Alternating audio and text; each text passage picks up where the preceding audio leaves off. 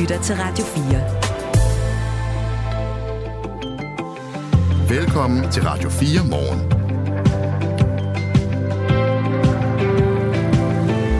Godmorgen. Godmorgen. Og velkommen til fredag den 16. februar 2024. I dag mangler der 25.000 kroner i kassen i den lille ø-kommune Fanø. Det gjorde der også i går, og det gør der igen i morgen. Borgmesteren han skyder skylden på en ny måde at lave boligskatter på. Det korte og lange er, at der i indtægtsgrundlaget, som det så kedeligt hedder, simpelthen mangler penge nu. Hver eneste dag. Men borgmesteren har en plan. Han har pakket tasken og er klar til at tage til Christiansborg og forklare, hvordan man redder den her lille ø, som bliver sat under administration. Derunder ligger selvfølgelig også diskussionen, er det så skidt endda, at det er Indrigsministeriet, der styrer en lille ø, hvor man ikke tjener så mange penge? Det er det, siger borgmesteren helt sikkert om en kvarter. Forældre på øh, Borup Skole har sendt et brev til undervisningsminister Mathias Tesfaye. Det er på baggrund af øh, det, de mener var et meget utilfredsstillende møde med Køge Kommune forleden aften. Forældrene fra øh, skolen, som jo har været omdrejningspunktet for øh, sager om overgreb og krænkelser fra øh, børn til børn, øh, de kræver altså handling nu fra kommunen, de her forældre, og konsekvenser for skoleledelsen. Og de synes også, det er uretfærdigt, at offrene skal gå side om side med de børn, der har krænket. Vi skal tale med Kenny Stærk her til morgen. Han er far til en dreng i indskolingen på Borup Skole, og øh, også medafsender på det her brev, og med os klokken øh, 6.34 her til morgen. Der er snart Melodi Grand Prix. Det er i morgen, og øh, der dukker noget helt nyt op. Hvorfor ser du sådan noget? Nej, ikke for noget. Okay. ja, øh, det, det er en bare spil, det, det her.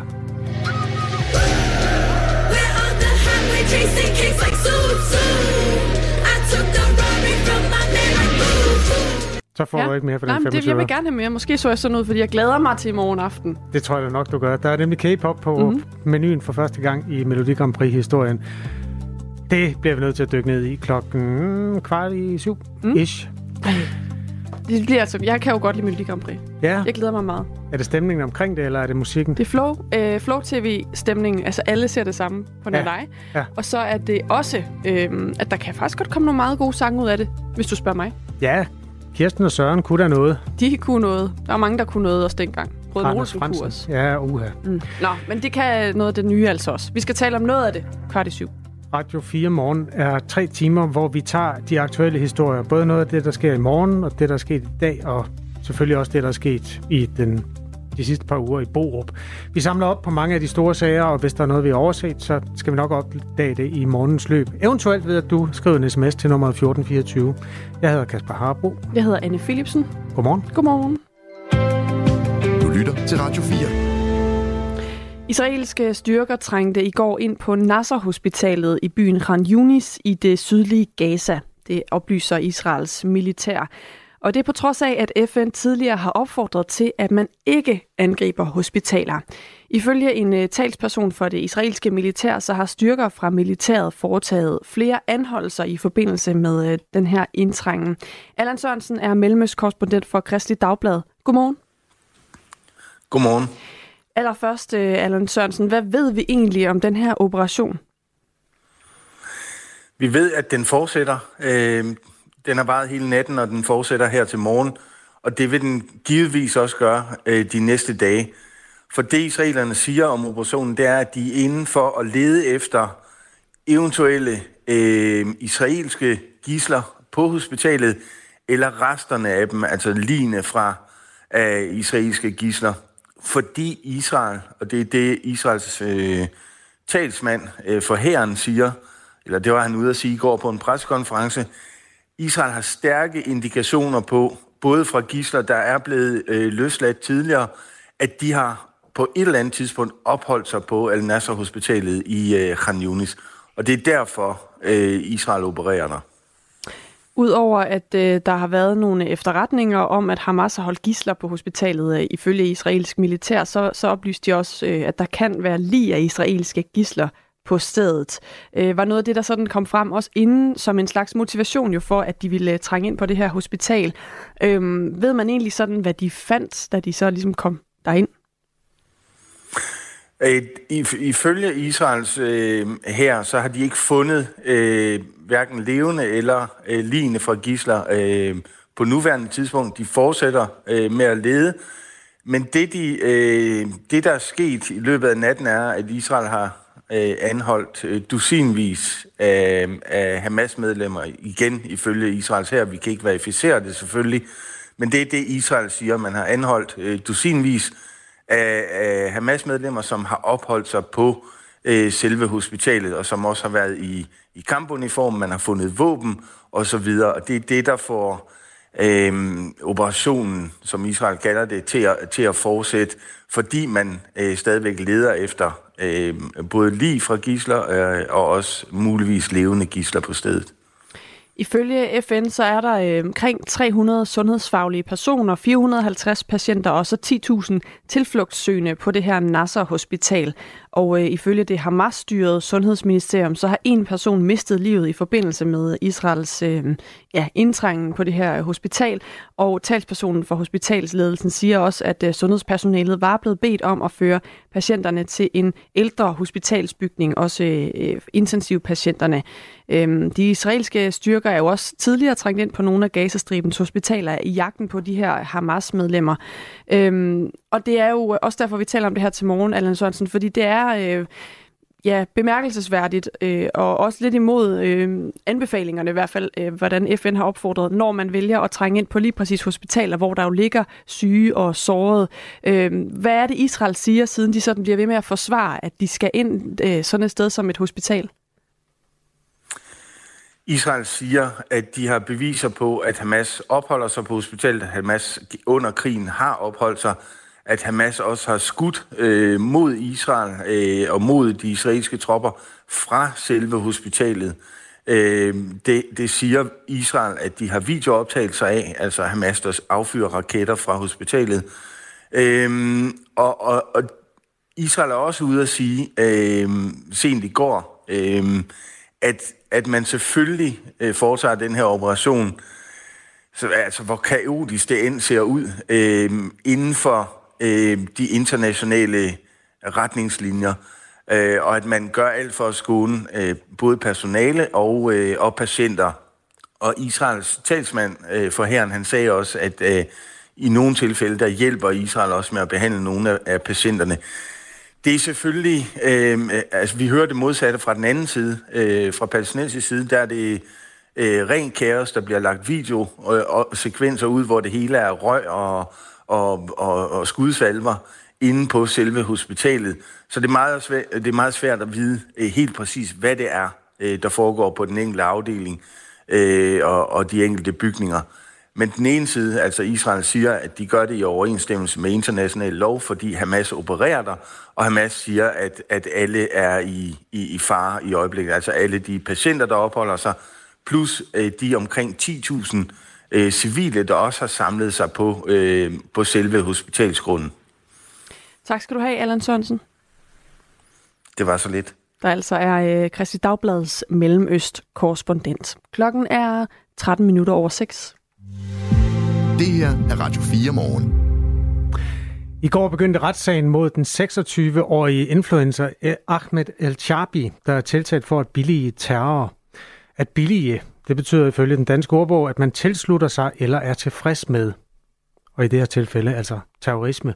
Sagen handler om en video, som influenceren, der har mere end 80.000 følgere, delte på det sociale medie Snapchat efter Hamas angreb på Israel den 7. oktober sidste år. Der kommer lige nogle citater her. Det, der foregår dernede, det er ikke helt fair, fordi der er stadig folk dernede. Der bor stadig folk dernede, som ikke er blevet flækket. Men 250 stykker, det er ikke helt dumt, sagde han blandt andet. Altså en festligholdelse af, at på det tidspunkt dødstallet, som var 250, og det blev jo meget højere sidenhen. Den 26-årige influencer nægter sig skyldig.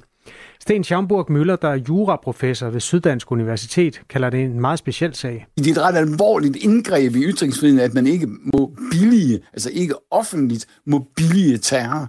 Øh, og det vil sige, at hvis man, altså man må gerne omtale det, man må gerne udtrykke forståelse for det, men billig, altså at man er glad for det, eller nu skulle de flække nogle flere, eller, øh, eller sådan noget, det er, øh, det er strafbart. Så vil der selvfølgelig være nogle ting, og det, det er jo noget, retten må tage stilling til, hvorvidt man sådan konkret, og hvis han hvad det betød, og, og, og sådan nogle ting. Ikke? Men, men ret oplagt, man må ikke billige terror. Det er øh, i Danmark, der er det strafbart. Sagen mod Ahmed Al-Shabi er den første sag om billigelse eller opfordring til terror i Danmark på, på baggrund af Hamas terrorangreb. I retten i går forklarede Ahmed Al-Shabi, at han ikke vidste, at der var civile, som var blevet slået ihjel under angrebet. Han troede, at angrebet var rettet mod det israelske militær. Derudover beskriver han sig som en gøjler, der kun laver satire på sin Snapchat-profil. Og hvis det bliver anset for satire, så kan det have betydning for den dom, der falder, siger Sten Schaumburg Møller. Altså nu er det med satire, hvis, hvis det er ret oplagt, at det er satire, hvis, hvis det sådan er oplagt og opfatte som satire, ja, så er der selvfølgelig nogle ting, man kan sige, sådan som man, øh, som man ikke øh, normalt ellers, øh, ellers kan sige. Men det er jo ikke sådan noget, man kan komme bagefter og sige, hey, forresten, du har satire det her. Og sådan. Det, det nytter ikke noget. Men hvis det er ud fra sammenhængen, øh, og, og det er jo noget, det retten må tage stilling til, hvis det er ud fra sammenhængen er oplagt, at det her det er altså satire, øh, så, øh, så det, det har domstolen også før taget stilling til, at det er noget, man accepterer, og der, så er der jo selvfølgelig videre muligheder.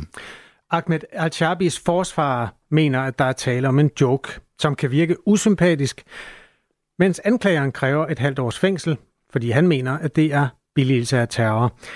Sten Schaumburg Møller anser det for usandsynligt, at det ender med en egentlig fængselsstraf. Der skal være, det, det skal være en offentlig billigelse. Det vil sige, hvis man sidder derhjemme, så at sige, øh, eller i en lukket kreds billigere, det er ikke strafbart. Man skal gøre det offentligt, og det er det selvfølgelig, hvis man har 80.000 øh, følgere. Så kan det have en betydning i forhold til straffens udmåling. Ligesom er det, altså, er det 100, der hører det her, eller er det 80.000, der hører det her. Men det er, er først i anden omgang, så at sige, hvis man mener, altså hvis domstolen finder, at, at, at han er skyldig, og så skal udmåle straf, så må man godt skele til, eller så skal man sådan set skele til, sådan i et eller andet omfang, øh, hvor, øh, hvor langt er den her øh, udtalelse kommet ud. Siden angrebet 7. oktober er der oprettet 67 dage, sager i Danmark om billigelse af terror. 11 af sagerne er blevet henlagt, mens en lang række af dem stadig efterforskes. I fire sager er der rejst tiltale, og en af dem er altså den her omtalte mod influenceren Ahmed Al-Shabi. Den bliver afgjort 22. februar.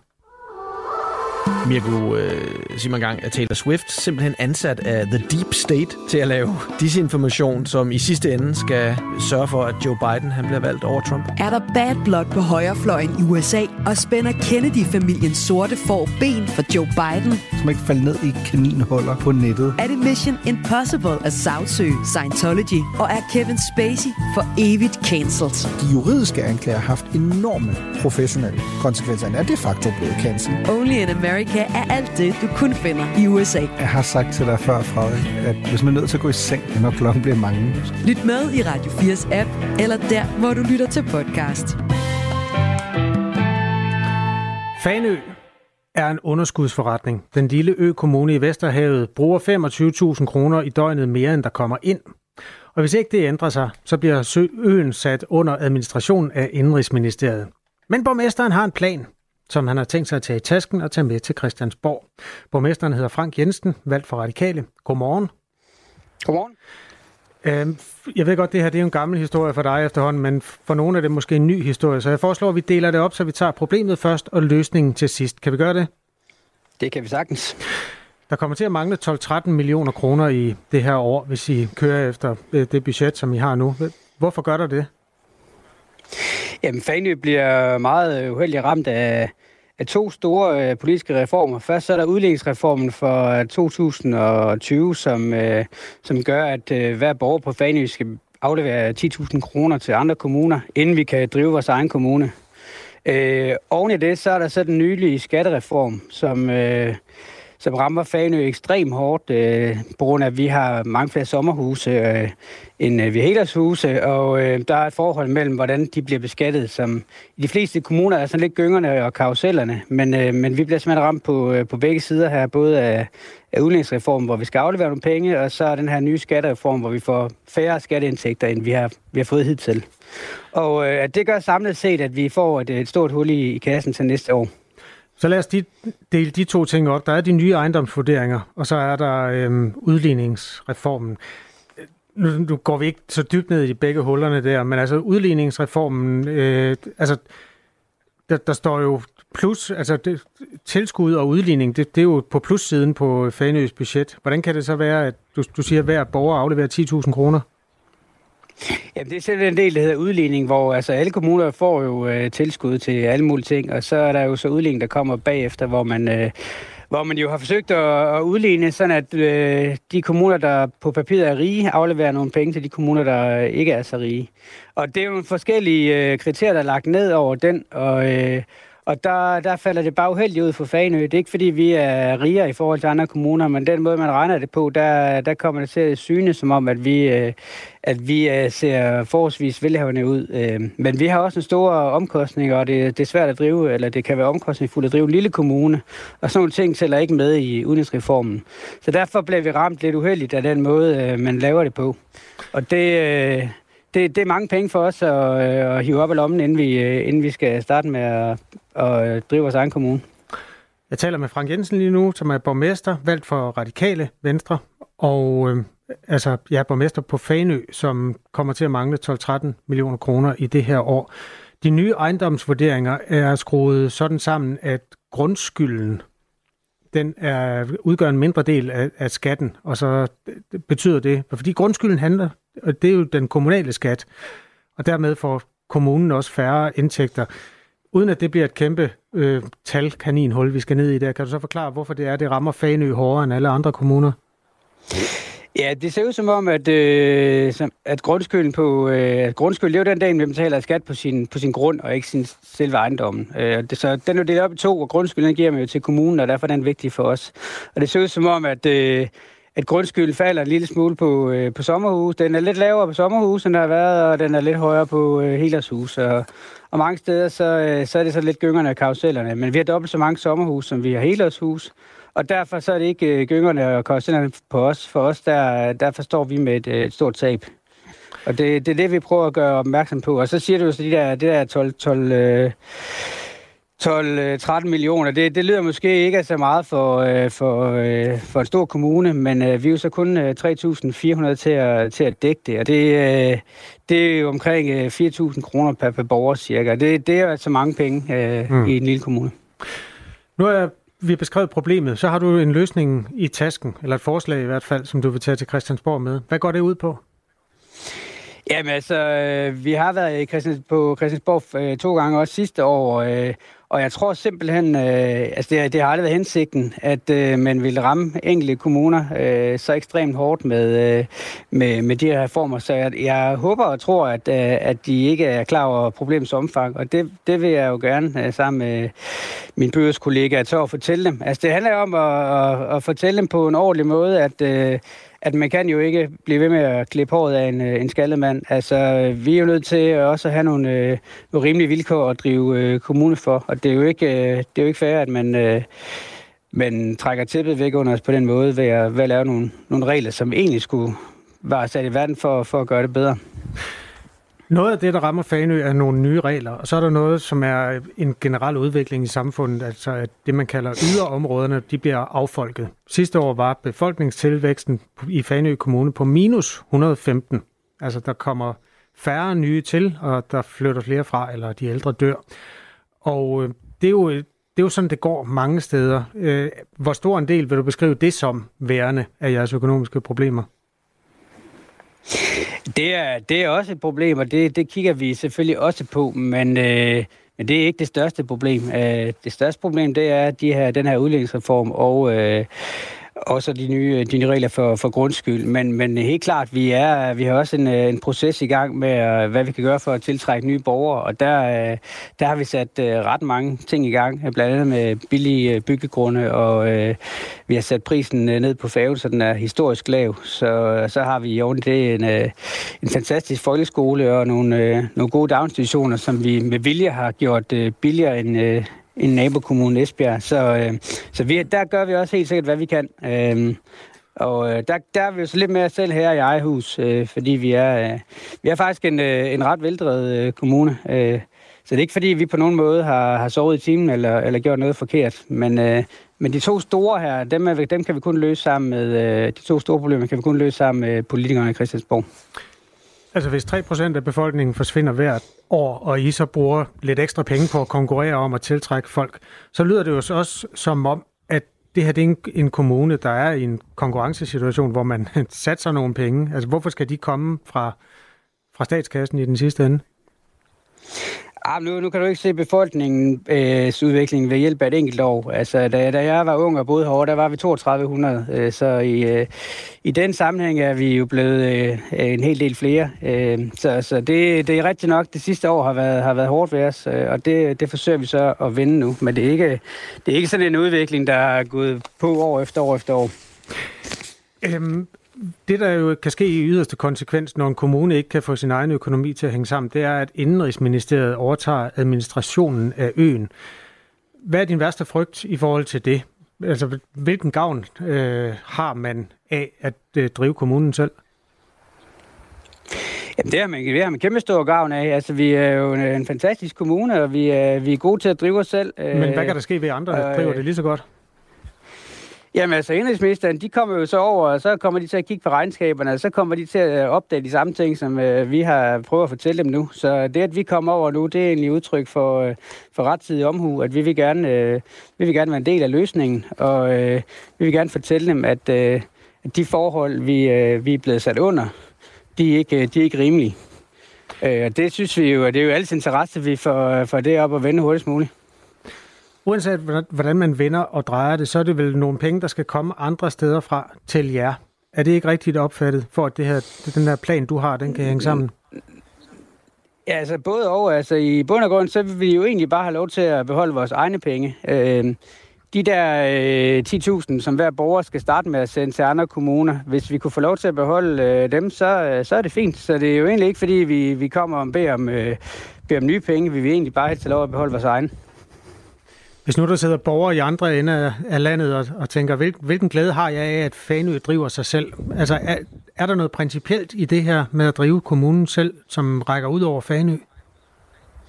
Altså, det ved jeg ikke. Så, så, så er vi jo færdige i noget, der hedder øh, kommunalreformen. Øh, det er jo en, øh, det er jo en, en lige så stor reform som skattereformen, om ikke større.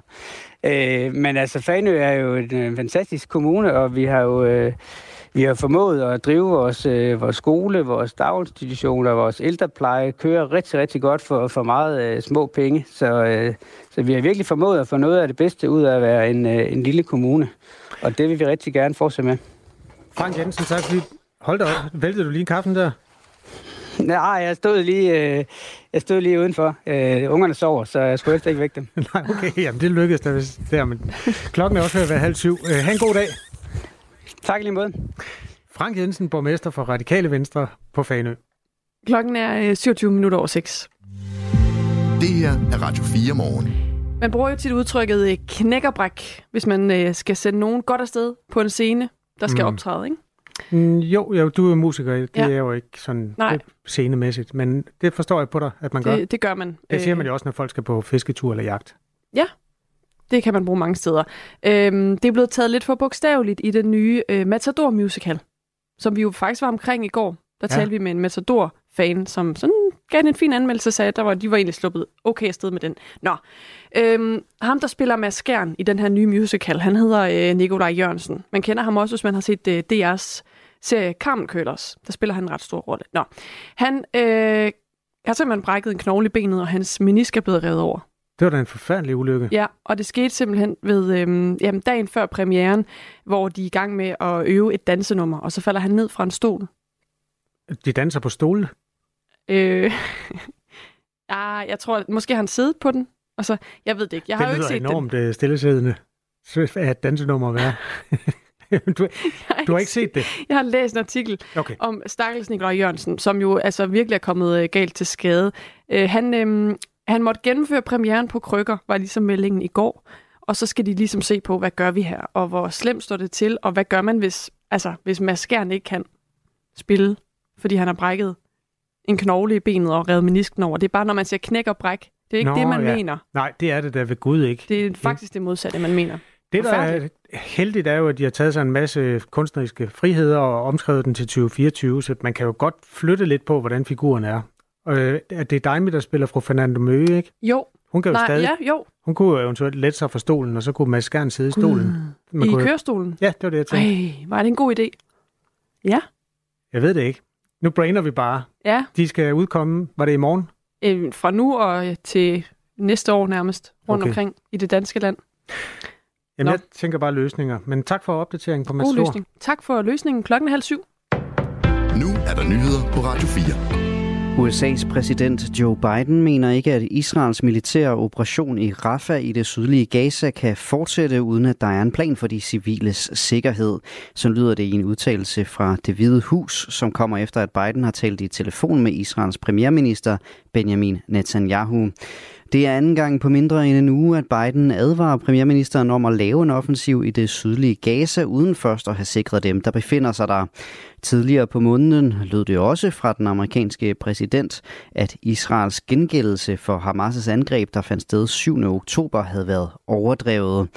Onsdag sagde Netanyahu, at Israel kommer til at iværksætte offensiven mod Hamas i netop Rafah, der er det sidste tilflugtssted for palæstinensere i det sydlige Gaza. Russiske styrker i Ukraine benytter sig af tusindvis af satellitter fra virksomheden Starlink. Det hævder Ukraines militære efterretningschef i et interview med den amerikanske avis The Wall Street Journal. Starlink er et forretningsben i den amerikanske milliardær Elon Musks selskab SpaceX. Den ukrainske efterretningstjeneste hævdede mandag over for Reuters, at russiske styrker bruger satellitterne til at kommunikere på frontlinjen. Selv benytter Ukraine også de samme satellitter.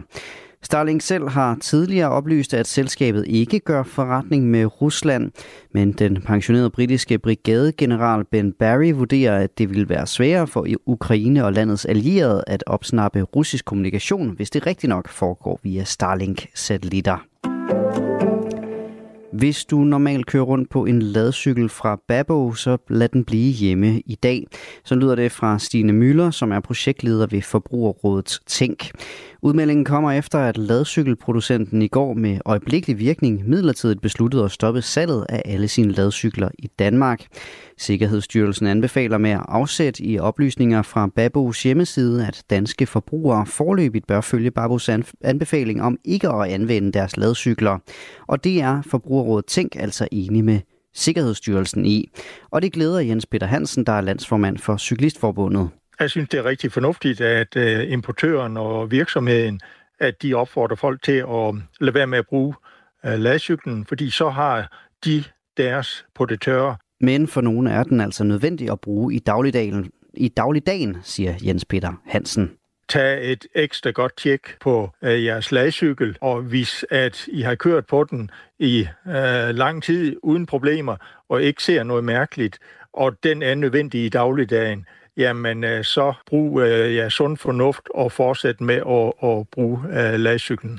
Ikke helt den samme melding kommer altså fra Stine Møller, projektleder ved Forbrugerrådet Tænk. Forbrugerne skal følge den udmelding og lade ladcyklen stå, indtil vi ved noget mere om, hvad problemet er med dem, siger hun. Det kan selvfølgelig være frustrerende som cykelejer at få den besked, men vi vil opfordre folk til at følge den. Sir Paul McCartney er blevet genforenet med den guitar, som han blandt andet brugte til at indspille Beatles hits som Love Me Do og She Loves You, det skriver BBC. McCartney købte gitaren i 1961, men efter en koncert i 1972 blev den stjålet fra en varevogn. 51 år senere er instrumentet dukket op i et loftrum i Sussex i det sydlige England. Fundet blev gjort på baggrund af et projekt kaldet The Lost Bass, som i flere år har søgt efter gitaren. Faktisk blev gitaren allerede fundet tilbage i september, men skulle først verificeres af eksperter, før fundet kunne offentliggøres. Skyde og diset vejr i dag. I morgentimerne stedvis tåge, og der kommer regn af og til. Temperaturer mellem 7 og 12 grader og let til frisk vind.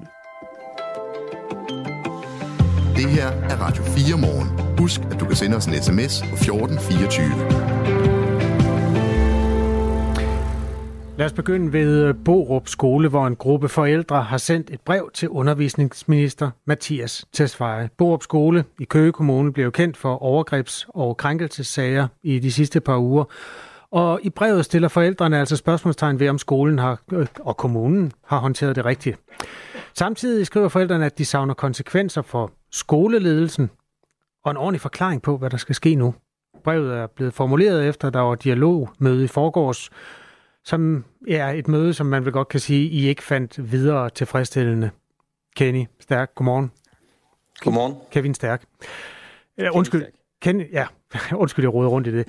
Godmorgen. Du, det vigtige er, at du er far til en dreng i indskolingen på Borup Skole og medafsender på brevet til undervisningsministeren. Hvad er det, der får jer til at række ud til ministeren? Jamen det er jo det, at vi ikke føler, at på det her dialogmøde, som vi havde med, med kommunen tidligere på ugen, at vi fik, øh, fik nogle svar på de ting, som vi synes ligger os, ligger os meget, meget nært. Hvad håber I, ministeren vil gøre?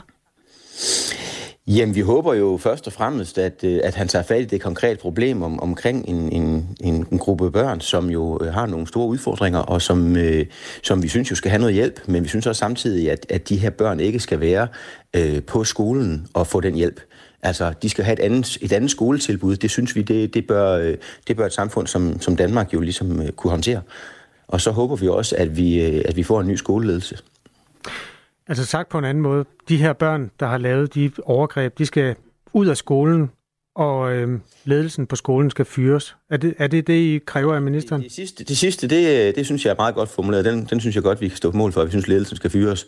Øhm, men de her børn skal ikke bare ud af skolen. Jeg synes, det er vigtigt at sige, at vi har rigtig, rigtig meget medfølelse, også med de børn, der har lavet de her øh, øh voldsomme overgreb.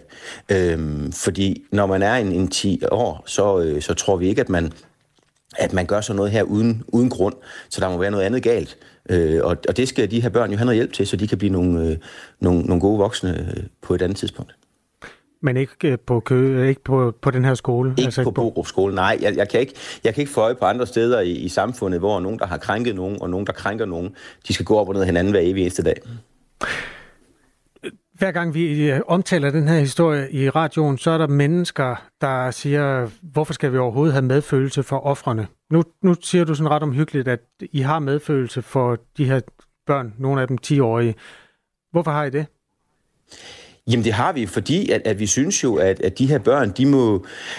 Jeg er ikke psykolog, og jeg er ikke pædagog, men, men, men men jeg er ret sikker på, at hvis, hvis børn i, den, hele den aldersgruppe, en, en 8-10 år, begår sådan nogle, nogle, nogle voldsomme ting, som der er kommet frem, der, der er sket her, jamen så, øh, så har de børn brug for noget hjælp.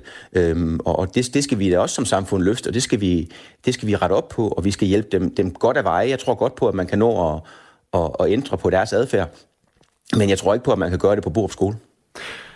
Nu er det jo nogle forældre, der også holder til i lokalsamfundet. Var du bekendt med, at der fandtes nogle børn, der havde den type problemer? Øh, ikke så voldsomt. Vi var godt bekendt med, at, øh, at der var noget ballade i en, i en, i en gruppe af, af, af drenge, som, som, som lavede noget ballade på skolen. Øh, men ikke, at det var så voldsomt, før det her det sådan begyndte at, at, at eskalere. Jeg taler med Kenny Stærk, som er far til en dreng i indskolingen på Borup Skole og medafsender af brevet til undervisningsminister Mathias Tesfaye. Til TV2 siger Mathias Tesfaye, at det er op til Køge Kommune at håndtere sagen. Altså det her, det, øh, det er ikke et ministerområde. Sådan er lovgivningen. Hvad siger du til det? Jamen, så synes jeg, at vi skal have kigget på en lovgivning, fordi at, at når en, en kommune jo bare dækker sig ind under, at de ikke kan fortælle os noget konkret om, hvad de har tænkt sig at, at gøre ved det her, øhm, så, så har vi en lovgivning, der, øh, der synes, der er forkert, og, og, øhm, og hvis ikke man kan fjerne børn fra en skole, og det er der åbenbart noget lovgivning omkring, så, så, så er vi nødt til at kigge på lovgivningen, så, så de her kommuner i hvert fald om ikke i fremtiden så også, så får nogle beføjelser. Øhm, så nu håber vi jo, at med det her brev, han modtager i dag, at, at vi får ham øh, endnu mere i tale, øhm, så, så vi rent faktisk kan få gjort noget både den konkrete sag, men også sikre, at, at kommuner som Køge Kommune, hvis ikke de har det i dag, så får nogle andre handlemuligheder i fremtiden. Kenny Stærk, det er jo øh, det er jo også ret voldsomt at kræve ledelsen på en skole fyret. Altså, I kræver simpelthen, at de her mennesker, de skal tages øh, fra bestillingen. Øh, hvis nu det viser sig, at de har fulgt øh, reglerne, som reglerne er, er det så ikke lidt groft at kræve dem fyret? Øh, nu har jeg... Øh, jo, jo, det er det måske nok, men, men jeg synes jo, at det er der, det første, første ansvar, det, øh, det ligger. Altså, når man som, som skoleleder jo igennem i hvert fald to år har, har haft kendskab til, at, at der er foregået nogle, øh, nogle, nogle krænkelser og nogle øh, trusler og, og vold, øh, så, så synes jeg godt nok, at der er nogle ting, man ikke har løftet opgaven, fordi det lyder i hvert fald på kommunen som om, at de har ikke de har ikke haft grund til bekymring. Øhm, og så kan jeg jo godt stille spørgsmålstegn ved, om, om, om den her ledelse på skolen den har løftet sin opgave rigtigt, og, og egentlig måske fået, fået alt frem i lyset. Jeg tager lige et resume af, hvad der er sket øh, efter, at de her krænkelsesager kom frem. Kenny Stærk, bliv lige hos os. Altså de tiltag, som chefen for dagtilbud og skoler i Køge Kommune, Lars Nedergaard, fremlagde ved et møde onsdag aften, det var både et møde med forældrene og også et efterfølgende pressemøde, er som følger. Alle forældre vil få tilbudt en psykologsamtale til deres barn i den kommende tid. Det kan både være børn, der sidder enkeltvis, eller grupper af børn. Der bliver også iværksat kompetenceudvikling af medarbejderne, hvor man gør dem skarpe på, hvordan man løfter det, der ifølge kommunen ikke bliver løftet godt nok på nuværende tidspunkt. Altså de problemer, der ikke bliver løst, hvis jeg skal oversætte det. Øh, de, dem skal medarbejderne på skolen, primært lærerne, klædes på til at løse noget bedre. Man vil se på trivselspolitik og mobbehandleplaner. Og så er der øget tilskud på skolen, altså flere gårdvagter og gangvagter, så børnene kan føle sig trygge, fordi der er nogle flere øh, voksne i nærheden. Man samarbejder også med et skoletrivselsprogram, der hedder Skolestyrken, i forhold til arbejdet med trivsel og mobning. Og så samarbejder man også med kommunernes landsforening, og øh, i øvrigt også Børne- og Undervisningsministeriet, som I har skrevet til. Det er alt det, som vi har fået at vide af Lars Nedergaard, der er chef for dagstilbud og og skoler i Køge Kommune. Kenny Stærk, den liste der, den er jo ret lang. Er der, er der noget som helst af det, som du synes er rigtigt håndteret? Jamen, jeg synes rigtig mange af tingene er, er brugbare, men jeg synes simpelthen, vi er nødt til at stoppe ulykken først. Altså, det er, det er rigtig fint med, med, med psykologtimer og, og en masse andre fine tiltag og videreuddannelse af lærere, men, men jeg synes jo ikke, at de andre børn, der går på skolen, skal være prøveklud øhm, for, hvornår de her lærere de er færdiguddannede, altså på, på efteruddannelse. Øhm, og, og igen, så er jeg nødt til at sige, jeg kan ikke få øje på andre steder i samfundet, hvor, øh, hvor en, en, en krænker og en krænket, de skal gå op og ned af hinanden til daglig. Et af de mennesker, der hører Radio 4 morgen, har taget sin telefon og skrevet en øh, besked til nummer 1424. Der står, på mine børns skole blev et barn drukket af et andet. Barnet, der gjorde det, blev øjeblikkeligt bortvist. Det kan godt lade sig gøre, står der i sms'en der. Og der sidder helt sikkert også andre forældre, der har oplevet, at deres børn er blevet bortvist fra skoler i forbindelse med øh, ja, rusmidler eller den slags. Så det er jo rigtigt nok. Det kan godt lade sig gøre at, at, at fjerne børn fra en skole. Øh, men er det at øh, fjerne børnene, er det, er det det afgørende for dig, øh, det, eller for jer, hvor I sidder nu, Kenny Stærk? Ja, det er et, et, et meget springende punkt for os, fordi vi simpelthen ikke synes, at, at de her børn, de, øh, de skal have den, øh, den undervisning og den hjælp, de selvfølgelig skal have. Den skal de bare ikke have på Borup skole, op og ned af, af, de, øh, af de andre børn, som, som de har været med til at udsætte for, for nogle forfærdelige ting. Nu ved jeg ikke, om jeg citerer rigtigt her, men så vidt jeg kan se i brevet, øh, skriver I, at I tager afstand fra dem, der foreslår, at eleverne, der står bag krænkelserne, smides ud uden et nyt skoletilbud. Altså sagt på en anden måde. De skal ikke bare smides ud af landet, eller hvad det nu er, øh, der nogle gange står i de mere forsimplede øh, løsninger. Er, det, er det en diskussion, I har haft internt, hvordan man formulerer Nej. det her? Nej, vi har egentlig hele tiden haft fokus på, at, at de her børn jo øh, Altså, at, at de har nogle udfordringer, og, og det bør vi jo som, som, som land og som, som et velfærdssamfund jo kunne løfte. Men vi synes bare stadigvæk ikke, at de skal løftes øh, lige på Borup skole, hvor de har været med til at udsætte de her børn, for, for alle andre børn, for nogle, nogle forfærdelige ting. Men, men de skal have noget hjælp, og de skal have et andet skoletilbud. Det synes jeg også, vi som samfund må kunne løfte. Øh, jeg kender ikke alle de tilbud, der, der findes til, til børn med udfordringer, men jeg er der, håber og er der overbevist om, at, at vi som samfund kan, kan, kan løfte de her børn. Din dreng øh, har været afsted i skole i den her uge. Der er vinterferie i Køge Kommune i næste uge, men øh, så, det, så det er fredag. Han skal afsted for sidste gang. Hvordan har du det med at sende ham afsted? Jamen lidt ligesom øh, vi havde det i går, og, og måske har haft det her i hvert fald sidste stykke tid, sådan lidt, med lidt ondt i maven, og, og lidt sådan, åh, vi havde da måske mest lyst til noget andet, ikke? Men, øh, men vi synes vi også, også vi har en, min, min hustru og jeg har, har talt om det, særligt i går, om, om man kunne gøre det eller ej. Men, øh, men vi blev enige om, at, at vi, øh, vi vil heller ikke, øh, i hvert fald endnu, stå tilbage. Vi håber på, at, at der sker noget, men, men om det bliver sådan øh, efter vinterferien, det, øh, det, det kan jeg ikke lægge hovedet på. Til TV2 har undervisningsminister Mathias Tesfaye sagt om brevet, jeg har ikke fået brevet endnu, men når jeg gør, vil jeg tage mig god tid til at læse det grundigt. Ja, altså, er det brev med Post Danmark eller Post Nord, I har sendt? Eller... Nej, nej, nej, men vi samlede, vi vil gerne have nogle forældreunderskrifter på, og dem, øh, dem samlede vi i går aftes, og, og der er nogen, der, øh, der lige fortsætter med, at folk, dem der har mulighed og lyst, øh, får mulighed nede på skolen her til morgen også, øh, og så bliver det afleveret til ham i dag, og vi, der er noget, et håb om, at man kan aflevere det personligt, men ellers så bliver det jo selvfølgelig sendt på mail i dag med, med de underskrifter, vi har. Kenny Stærk, øh, tak skal du have, fordi du var med. Ha' en god dag. Selv tak. I måde. Kvart i syv er klokken.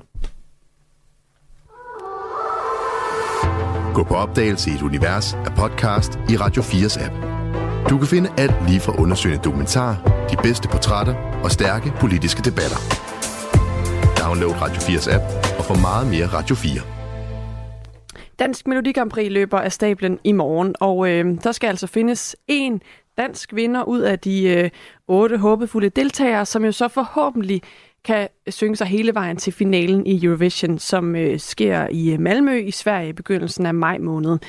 Og i år, der får vi altså lov til at høre en sådan lidt ny type lyd, som vi ikke er så vant til her i Danmark, og der slet ikke i Melodi Grand Prix sammenhæng, nemlig fænomenet K-pop.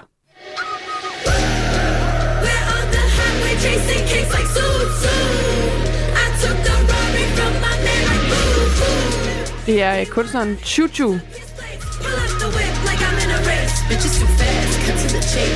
der går under det borgerlige navn Camilla Chushu Bjørner, som er et dansk-asiatisk deltager, og som altså har taget K-pop-genren til Danmark med den her øh, sang, der hedder The Chase Zoom Zoom.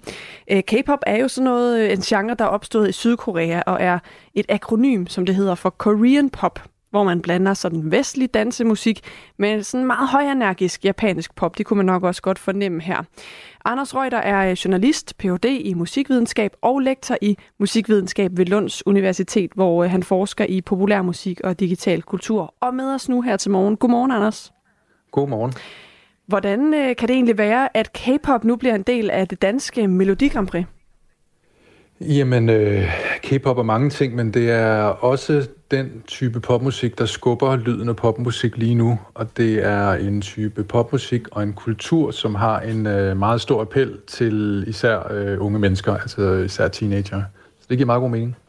Der øh, blev sendt i sidste weekend på DR sådan en optagts, et optagtsprogram til det her øh, Melodi Grand Prix show, der kom i morgen. Det så jeg, og der så man også den her kunstner, øh, Chu Chu, som også øh, tager øh, K-pop-genren på sig sådan, i forhold til det visuelle. Altså med sådan øh, meget lang, øh, lyshåret paryk og øh, meget lange dekorerede negle og sådan hele det der meget ekspressive udtryk, som også tit følger med den her genre øh, musik. Med andre ord, det er noget helt andet end uh, Birte Kær i hvert fald. Hvor klar tror du egentlig, at danskerne er til den her genre, også selvfølgelig især det musikalske? Øh, det kan godt være, at familien Danmark lige øh, løfter et øjenbryn, men altså generelt så kan man sige, så passer det måske meget godt med Melodi Grand Prix, som, som jo også øh, dyrker en vis maksimalisme, som også dyrker nogle, nogle kraftige farver og højt til loftet og store armbevægelser. Jo, men måske passer, det passer måske meget godt, ja. Mm. Altså, Melodi Grand Prix har jo forandret sig mange gange. Det startede med at være sådan en regulær dansk top nede i 80'erne, hvor jeg kommer fra, og så øh, kom der hele den der dansbølge ind over, hvor det blev mere hårdt pumpet. Nu spiller jeg lige det der rå chu øh, halløj igen, og så må du forklare, hvor er det der adskiller sig fra den dans, den, øh, hvad, hvad kalder man det, elektroniske øh, Melodi Grand Prix musik, der har været i forvejen.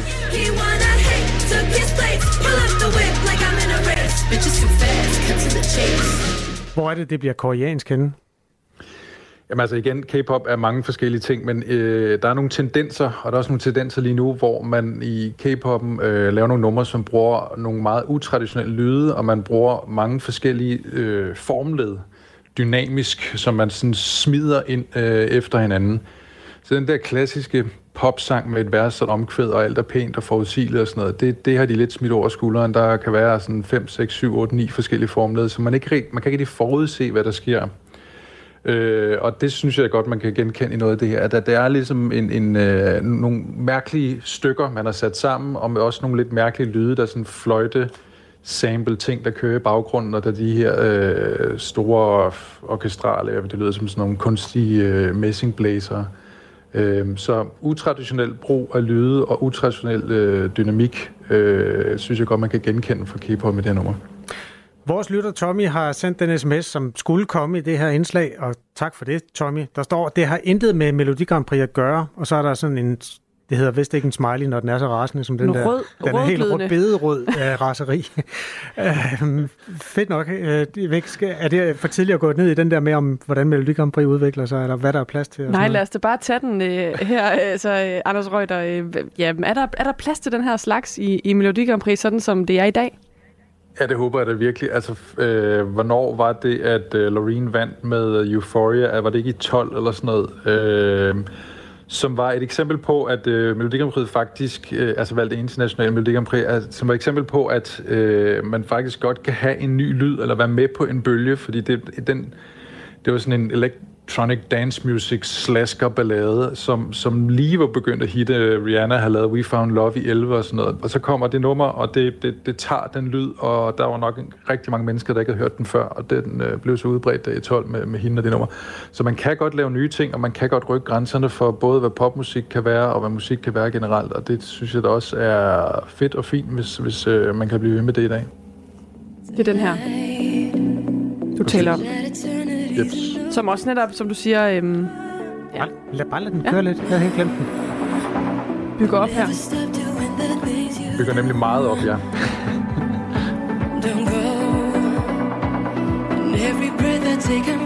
nu kommer det. Ja.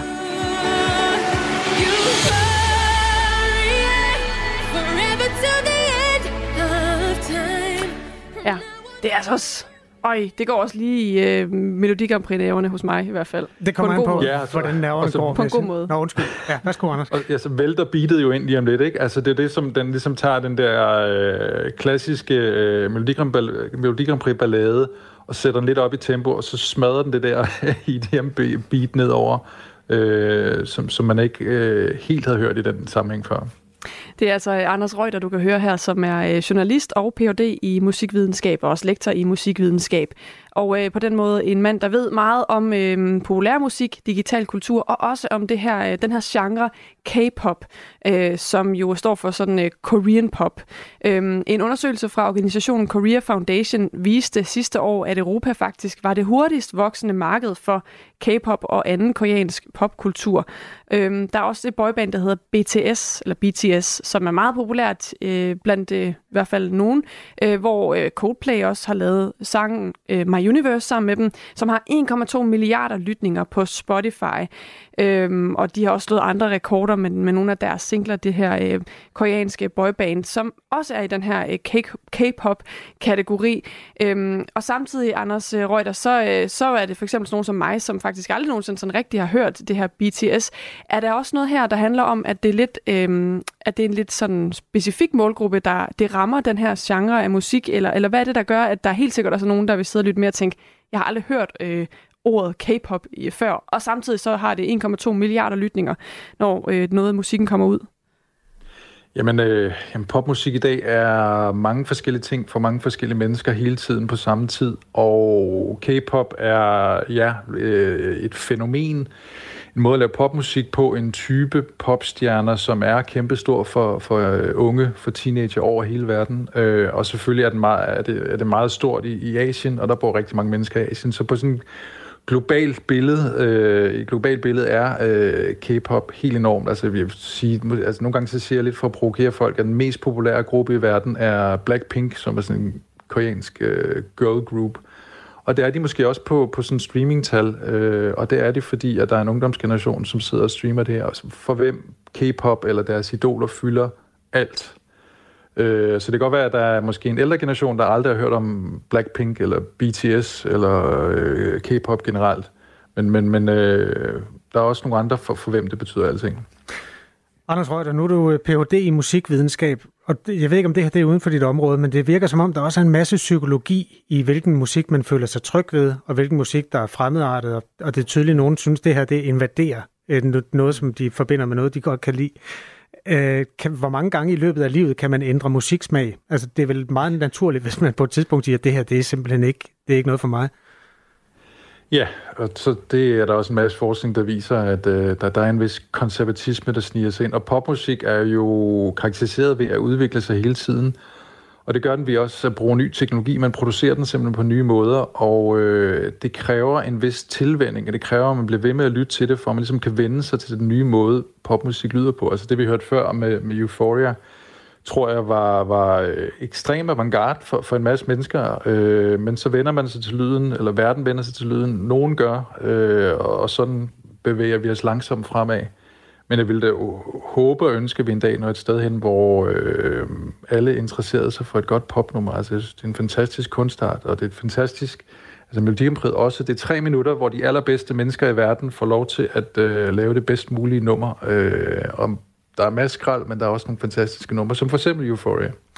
Ja, øh, gennem tiden har det også givet os nogle orker. Det var nede i nullerne, og i, i tierne kom der pludselig en dame med skæg og vandt i København og sådan noget. Altså, det er jo også det er også et freakshow. Det er sgu ikke altid de bedste mennesker i verden, eller hvad?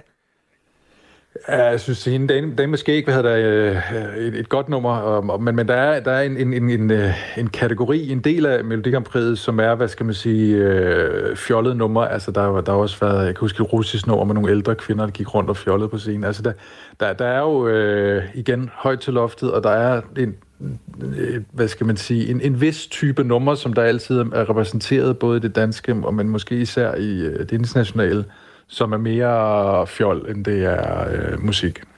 Og det er også en del af genren. Øh, I morgen er der jo så det danske Melodi Grand Prix, og det er jo også der, der er anledning til, at vi taler med dig her til morgen, Anders Røgter. Øh, vi hørte før det her nummer The Chase, øh, som jo er den her, sådan, øh, i hvert fald har lånt noget fra K-pop-universet, og som vi også øh, talte om lige før, jo er sådan et nybrud, øh, på en eller anden måde i hvert fald, i det danske Melodi Grand Prix. Hvordan vurderer du egentlig øh, det her nummers chancer for at, at hive nogle stemmer hjem fra de danske seere i morgen? Jeg tror det ikke, hvis jeg skal være helt ærlig. Altså, øh, jeg, jeg, der, altså, K-pop er karakteriseret i dag ved at være helt utrolig godt lavet. Altså, det er virkelig, virkelig et højt niveau. De holder, altså nogle af de bands øh, laver bare øh, fremtidens popmusik, og der er vi altså stadig lidt i Danmarks-serien i Danmark, og der er langt op, før man kan lave de numre der. For det til lykkes med nogle af de elementer, jeg snakkede om før, hvor man blander forskellige formled, hvor man bruger nye, mærkelige lyde på en eller anden kreativ måde, man ikke troede, man havde lyst til at lytte til øh, på. Øh, så øh, jeg tror ikke, det bliver det her nummer, som, som kommer til at introducere den her type lyd til øh, familien Danmark, desværre. Og samtidig så har fokuset jo også været sådan meget erklæret, altså målet har været fra øh, DR's side, at nu skal vi have en en øh, deltager, der også skal komme i finalen i Eurovision. Det er længe siden, vi har haft det sådan øh, for alvor. Øhm, kunne det egentlig så set sådan i det perspektiv ikke godt være en idé, hvis vi kunne stemme øh, den her K-pop-sang igennem? Altså noget, der måske rammer noget i tiden, også sådan mere på verdensplan. Altså ville det egentlig være en, en god kandidat til, hvis de kom til Eurovision? Jeg tror det ikke. Altså, øh, altså en øh, popnummer kan være gode af forskellige årsager. Det kan være en god idé eller arrangement, eller en solist, eller en god melodi. Øh, og uanset hvad, så tror jeg, at det er kvaliteten, der, der, der kommer til at øh, sejre. Øh, så, så om det er et eller andet avantgarde wannabe K-pop-nummer, eller om det er en klassisk sang med en god melodi, som for eksempel Rosalus øh, nummer, som jeg synes er sådan en fin, forholdsvis gammeldags nummer, øh, øh, så tror jeg hellere, at vi skal stemme det bedste nummer igennem. Øh, der, der tror jeg altså, at vi har bedst chancer. Dansk Melodi Grand Prix er i morgen aften, og en af dem, der i hvert fald ikke stemmer på K-pop-sangen, det er Lars. Han er fra Sønderborg og har skrevet, det er altså noget af et lavpunkt. Et dansk Melodi Grand Prix uden en eneste sang på dansk. Som forsker i popkultur, øh, eller journalist og Ph.D. i musikvidenskab, Anders Reuter, øh, er, er det noget, man skal vende sig til, at dansk det er afskaffet? Øh, det lader det jo til. Øh, ja, det, det gør man jo nok for at øh, kunne appellere til, til øh, det store, brede publikum. Altså, der har også lidt været en modreaktion, synes jeg, jeg kunne registrere, hvor man har holdt fast i danske for at give det et eller andet særkende. Men jeg tror bare, man kan konstatere, at hvis man vil have en chance, ikke bare i Melodikampriet, men måske også øh, har et håb om at kunne få øh, en, en international, international hit, så skal man jo nok synge på engelsk. Det, det kommer man ikke udenom. Det gjorde Brødrene Olsen jo også, kan man sige. Det gjorde de, ja. Også på dansk. Ja, ja, men, ja, men så senere på engelsk. Nå ja, det kan man selvfølgelig gøre. Det gjorde mm. Rollo King også. Ja. Ja. Nå. Tak, Anders Reuter. Det var så lidt. For den her øh, interessante samtale om øh, musik og genre og hvad vi har. Det er jo altså i morgen, man kan følge med og vurdere, om øh, K-pop så er noget man har lyst til at stemme på, eller nogle af de andre sange. Det er kl. 20 på DR1. Årets værter er Stephanie Suryk og Sara Bro. Og man kan også opleve kunstnere som Basim. Han har også vundet Melodi Grand Prix for 10 år siden med en sang, der hed Johnny. God gamle Basim. Nej, det var ikke, det var ikke den, han vandt med. Han vandt med... Det er sgu da rigtigt, ja. Sangen i år hedder Johnny. Det er sådan, det er. Ja. Ah, tak skal du have. Det er min 10. Og øh, så øh, kommer Aura også. Aura mm. Dione debuterer i Melodi Grand Prix. Hun har skrevet Mirror Ball of Hope. Mm. Der, altså, der er jo et sammenrend af folk, der godt kan lave musik. Jeg er spændt på at se den modne udgave af, af Basim. Altså, Ja. Han var lille bitte, da han sprang ud i X-Factor. Lidt større, da han vandt Melodi Grand Prix. Og nu er han her. Han er 30 nu, tror jeg. Hele mand. Ja. Tiden går. Klokken slår. Ja, det gør den også her i programmet. Og efter nyhederne, der skal vi blandt andet se nærmere på Israel, øh, og vi skal se nærmere på nogle af de andre internationale spændinger, som PT fylder et stor del af nyhedsbilledet, desværre. Lige nu er klokken syv. Du har lyttet til en podcast fra Radio 4. Find flere episoder i vores app, eller der, hvor du lytter til podcast.